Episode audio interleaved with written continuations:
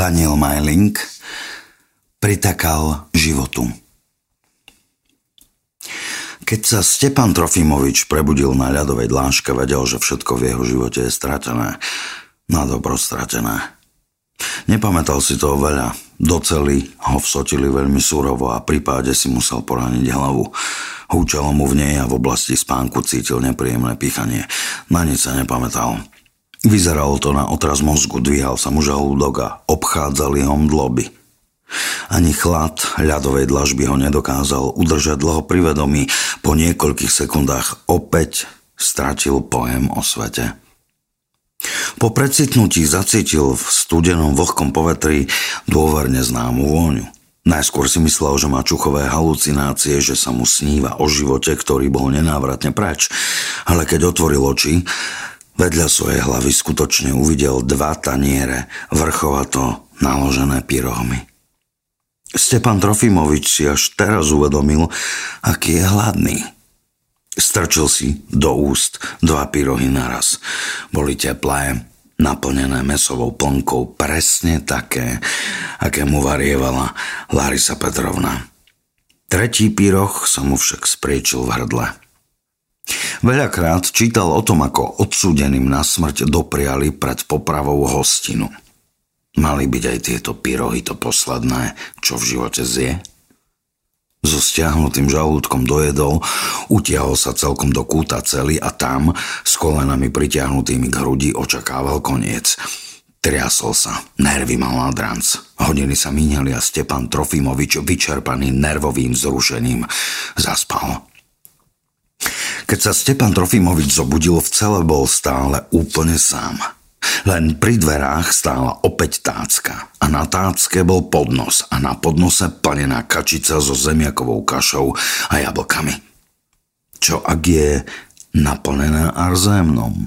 Dumal Stepan Trofimovič v kúte cely. Čo ak do toho chutného jedla primiešali drogy, ktoré ho pomaly, ale iste privedú k šialenstvu? Bol by to ich štýl. O ich praktikách veľa počul. Po šiestich hodinách rozmýšľania si však Stepan Trofimovič povedal, že je úplne jedno, či zomrie na otravu arzénom alebo od hladu a pustil sa do kačice. Bola vynikajúca. Naposledy takú jedol, keď boli s Larisou Petrovnou na dovolenke v Jalte. Snažil sa potlačiť bolestné spomienky. S plným žalúdkom mu čoskoro začali klipkať oči a zmála ho únava. Keď Stepan Trofimovič otvoril oči na tradičnom mieste, opäť čakala tácka. Tento raz s veľkým tanierom boršču. Z polievky ešte stúpala para, niekto ju musel prestrčiť úzkou škárou v železných dverách len pred malou chvíľou. Namiesto jedenia však Stepana Trofimoviča začala trápiť iná vec. Po sítých jedlách z predchádzajúcich dní pocitoval zrazu nutkanie na potrebu. Črevá mu skrúcali krča, ale v cele nebol žiaden záchod, dokonca ani diera v dláške, ktorá by mohla poslúžiť na tento účel. Stepan Trofimovič si potrpel na hygienu a už počas študentských čias z duše nenávidel fekálny humor. Nechápal, ako môže byť niekomu vtipné, keď niekto vypustí z análneho otvoru zostatkový metán po trávení. Vždy si potrpel na čistú toaletu s mekým papierom, levandulovým mydlom a naškrobeným uterákom. Ale v tejto situácii nemal na výber. Zašiel do najvzdialenejšieho kúta cely, siahol si nohavice a urobil tam to, čo musel. Cela sa naplnila smradom. Stepan Trofimovič bol zhnúsený a ponižený. Vrátil sa na svoje miesto pri dverách, ale na jedlo ani nepomyslel. Bol kultivovaný človek, vysokoškolský pedagóg na Lomonosovovej univerzite a už pri predstave, že by mal jesť vedľa vlastných výkalov, sa mu dvíhal žalúdok. Namiesto toho zaspal. Keď sa zobudil tanier s borščom, bol stále na svojom mieste. Iba boršč už bol studený. Takisto na ďalší deň a ďalší. Na piatý deň boršč skysol. Na šiestý začal zapáchať. Na siedmy deň bolo dielo hotové. Skysnutý boršč smrdel oveľa horšie ako to, čo nechal Stepan Trofimovič v kúte. Stepan Trofimovič ho s odporom vylial do kúta vedľa svojich výkalov. Keď sa na ďalší deň prebudil, čakala na obvyklom mieste tácka s husacou paštetou a hriankami. Stepan Trofimovič pochopil. Chcú ho týrať tým, že v absolútnom smrade bude musieť jesť tie najväčšie lahôdky. Chceli degradovať jeho dôstojnosť, urobiť z neho zviera, ktoré to musí robiť pod seba. Najedol sa a čakal, kedy sa škára vo dverách otvorí, aby mohol protestovať. Radšej nech ho rovno zastrelia, ako by mal žiť ako svinia. Čakal niekoľko hodín. Škára sa však neotvárala a hoci sa Stepan Trofimovič premáhal, nakoniec predsa len zaspal. Keď sa znova prebudil, stála pred ním tácka s kúskami lososa na zelenine. Stepan Trofimovič sa poškrabal na hlave. Losos bol jeho obľúbená pochúťka. S pocitom hamby ho zjedol a šiel do kúta urobiť potrebu. Takto prešlo niekoľko týždňov. Stepan Trofimovič spál vždy po prebudení, našiel vo svojej celé tácku s jedlom, ktoré s odporom zjedol a večer urobil do rohu svojej cely veľkú potrebu. Nie, že by si takto Stepan Trofimovič vysníval svoj život, ale po dvoch mesiacoch musel pripustiť, že sa nemá na čo sťažovať. Nikto ho nemučil, nikto mu netrál nechty, nikto ho netopil v kadi. Oproti tomu, čo o ich metódach počul, obišiel vlastne celkom dobre. Navyše, po pol roku Stepan Trofimovič prišiel na to, ako sa v cele zbaviť smradu. Raz večer si uvedomil, že jeho vyschnuté výkaly nesmrdia ani zďaleka tak odporne ako tie čerstvé. Spomenul si na cestopisné knižky, ktoré v detstve hltal a v ktorých sa písalo o národoch, ktoré výkaly používali v bežnom živote na kúrenie alebo izoláciu. Skúsil teda len tak, z nudy, utľapkať z toho tehlu. Podarilo sa mu vytvoriť 5 celkom pevných teál, ktoré postavil do radu. Každé 3-4 dní sa Stepanovi Trofimovičovi podarilo vytvoriť dostatok materiálu na to, aby z neho vyrobil telu. Tela k tele. Múr v rohu celý týždeň za týždňom narastal. Bol to jeho projekt v tomto obmedzenom, neslobodnom svete. Bol to plán, ktorý ho chránil pred šialenstvom – Staval si v celé záchod. Dielo bolo hotové ani nie za rok. Stenou z hovien oddelil Stepan Trofimovič záchod od obývacej časti cely. Stenu dokonca z obývanej časti vyleštil, takže jej povrch bol pevný a hladký a pri troche fantázie pripomínal mramor. To bolo prvé víťazstvo Stepana Trofimoviča nad nihilizmom pred smradom vlastných hovien sa ohradil stenou z vlastných hovien. S mizernými kartami, ktoré mu osud nadelil, dokázal s osudom vybabrať. Po dostávaní steny Stepan Trofimovič niekoľko dní odpočíval. Bolo mu dobré a bol so sebou spokojný. Ale tvorivý ľudský duch je už taký, že sa na dlho nedokáže uspokojiť s úspechom. Hovno dráždilo jeho kreativitu. Po piatich dňoch začal Stepan Trofimovič s novým projektom. Keď už dokázal vyserať stenu, prečo by sa mu nepodarilo vyserať aj niečo iné? Napríklad vlastný nábytok, ktorý by si celú zariadil. Najskôr si z vlastného materiálu zmajstroval stôl, potom primitívnu stoličku a nakoniec aj veľmi pohodlné kreslo s podložkou pod nohy a malý koberček na mrazivú dlášku. Prax robí majstra. A v nasledujúcich rokoch si Stepan Trofimovič urobil z hovna rohošky, papuče, postel, taburetku. Naseral celé zariadenie, ktoré jeho celú zmenilo na útulnú izbičku. Stepan Trofimovič začal pri tejto práci podrobne skúmať vlastnosti svojho hovna. Zistil, z ktorých potravín je najtrvácnejšie, z ktorých najmekšie či najpružnejšie Trvácnejšie potraviny si potom odkladal, aby ich mohol neskôr skombinovať podľa toho, aký materiál bude práve potrebovať. Nikdy na svete nežil človek, ktorý by toho ohovne vedel tak veľa, ako práve Stepan Trofimovič. Stepan Trofimovič si zrazu uvedomil, že všetko to, čo ohovne vie, by vydalo na jednu hrubú knihu. Ozvali sa v ňom dávno zabudnuté akademické ambície, pretože akademické ambície sú to posledné, čo vo vás pretrvá aj po rokoch života na samotke, v ktorej seriete priamo pod seba. Už ani nedúfal, že niekedy bude môcť znovu písať a publikovať, no zrazu opäť ucítil sebe tvorivú silu.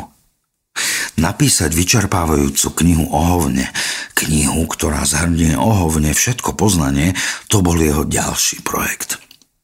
Bola by totiž pre ľudstvo nenahraditeľná škoda, keby jeho smrťou naveky zanikla všetká múdrosť, ktorú o hovne zhromaždil.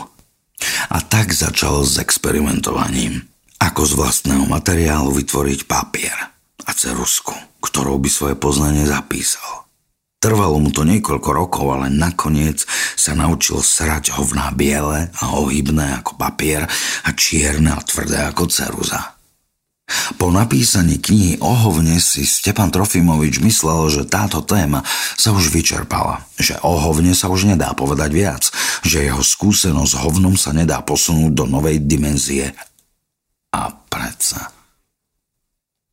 Jedného dňa pri nevydarenom pokuse zostrojiť z hovna kalkulačku uvedomil si Stepan Trofimovič, že by mohol vyrábať nielen veci. Zrazu si spomenul na Lizavetu Petrovnu. V pamäti sa mu vynárali všetky záhyby jej tela, všetky jej obliny a vonky. Prsty mu začali pracovať samé. Pracoval akoby v polosne. Ani si neuvedomil a stálo pred ním nežné ženské telo. To telo bolo síce z hovna, ale ilúzia bola presvedčivá. Objektívne treba povedať, že Stepan Trofimovič mal technické a nie umelecké vzdelanie a nebol to žiaden Michelangelo. Telo, ktoré vymodeloval, by nezávislému pozorovateľovi pripomínalo skôr snehuliaka z hovna, než Botticelliho Venušu, ale Stepan Trofimovič nebol taký povrchný, aby bazíroval na vonkajšej kráse. Ako sa tak Stepan Trofimovič na svoj výtvor pozeral, zrazu si spomenul na príbeh o Pygmalionovi, ktorý čítal v detstve vo veľkej knihe gréckých mýtov. Knihu mu daroval jeho dedo Fyodor Michajlovič. Pri tejto spomienke sa rozplakal. Niekoľko slz spadlo aj na líce sochy, ktorú práve vytvoril, takže sa zdalo, že socha ožila a plače spolu s ním. To Stepana Trofimoviča ešte viac dojalo. Tento súcit, ktorý k nemu cítil kus hovna. Jeho pery sa spojili s jej penami a Stepan Trofimovič sa po rokoch konečne znova miloval. Bolo to síce s vlastným hovnom, ale Stepan Trofimovič si už nevedel spomenúť, v čom je rozdiel medzi milovaním sa s kusom hovna a so ženou. Nechcem, aby ste si o Stepanovi Trofimovičovi mysleli, že to bol nejaký odporný koprofil. Stepan Trofimovič nebol uchylák. A nebol to ani cynik. Keby žil v slobodnom svete, tak ako vy, ani vlastne by mu nenapadlo milovať sa s hovnom. Iba že v takom svete nežil. A človek nemôže prežiť svoj život bez lásky a stále pritom ostať človekom. Pretože len láska robí človeka človekom. Stepan Trofimovič neval vo svojej celé veľa príležitostí, aby niekomu svoju lásku prejavil. A tak sa rozhodol. Radšej milovať kus hovna, ako nemilovať vôbec. Napokon Stepan Trofimovič neurobil pri výbere partnerky o nič väčšie kompromisy ako vy a milióny ďalších ľudí, ktorí na rozdiel od Stepana Trofimoviča neboli doživotne zavretí v cele plnej hovna. A roky bežali. Stepan Trofimovič síce napísal niekoľko knížiek o hovne a s jedným kusom dokonca prežil aj pomerne naplnený vzťah, ale postupom času si Stepan Trofimovič musel uvedomiť, pravdu. Hoci je jeho celá veľká. Hovno ju pomaly, ale isto začína naplňovať. V tej mase pomaly mizli výtvory jeho intelektu, úsilia a šikovnosti. V hovne pomaly zmizla posteľ z hovna, jeho stolička z hovna, jeho kreslo z hovna, jeho kniha z hovna, ktorá sa zaoberala hovnom a nakoniec Stepan Trofimovič sa s tým len ťažko zmieroval. Aj jeho žena z hovna. Nakoniec bol Stepan Trofimovič zatlačený tými masami celkom do rohu. Ale tam, ako naň tlačili, ako ho gňavili a dusili masy jeho vlastných sračiek, trval na tom, že prežil jeden krásny, zmysluplný život, v ktorom sa napriek nepriaznivým podmienkam ani na sekundu nevzdal. Bez metafyzických barlíčiek a viery vo vymyslených bohov prežil jeden aktívny, prácou naplnený život – a každý deň tohto zmysluplného života pritakal tomu životu a zachoval si až do poslednej chvíle svoju ľudskú dôstojnosť. Dusený vlastnými hovnami sa Stepan Trofimovič vo chvíli svojej agonickej smrti ešte reflexívne posral. Epilóg keď o 8000 rokov neskôr vykopali vedci cudzej civilizácie pod povrchom Zeme gigantickú hnedú kocku, vyšla o tom nasledujúca tlačová správa. Kocka je polodrahokam organického pôvodu, podobne ako perly či jantár. Dlhodobým pôsobením vysokého tlaku a tepla tento neznámy polodrahokam stvrdol. Jeho cenu znižuje len vzduchová bublina v jej rohu. Podľa odborníkov vznikla tak, že do hmoty prenikla nejaká špina. Spolupracovali zvuková polícia, Erik Horák, duševná podpora, Anna Kratochvílová. Čítal Robert Roth.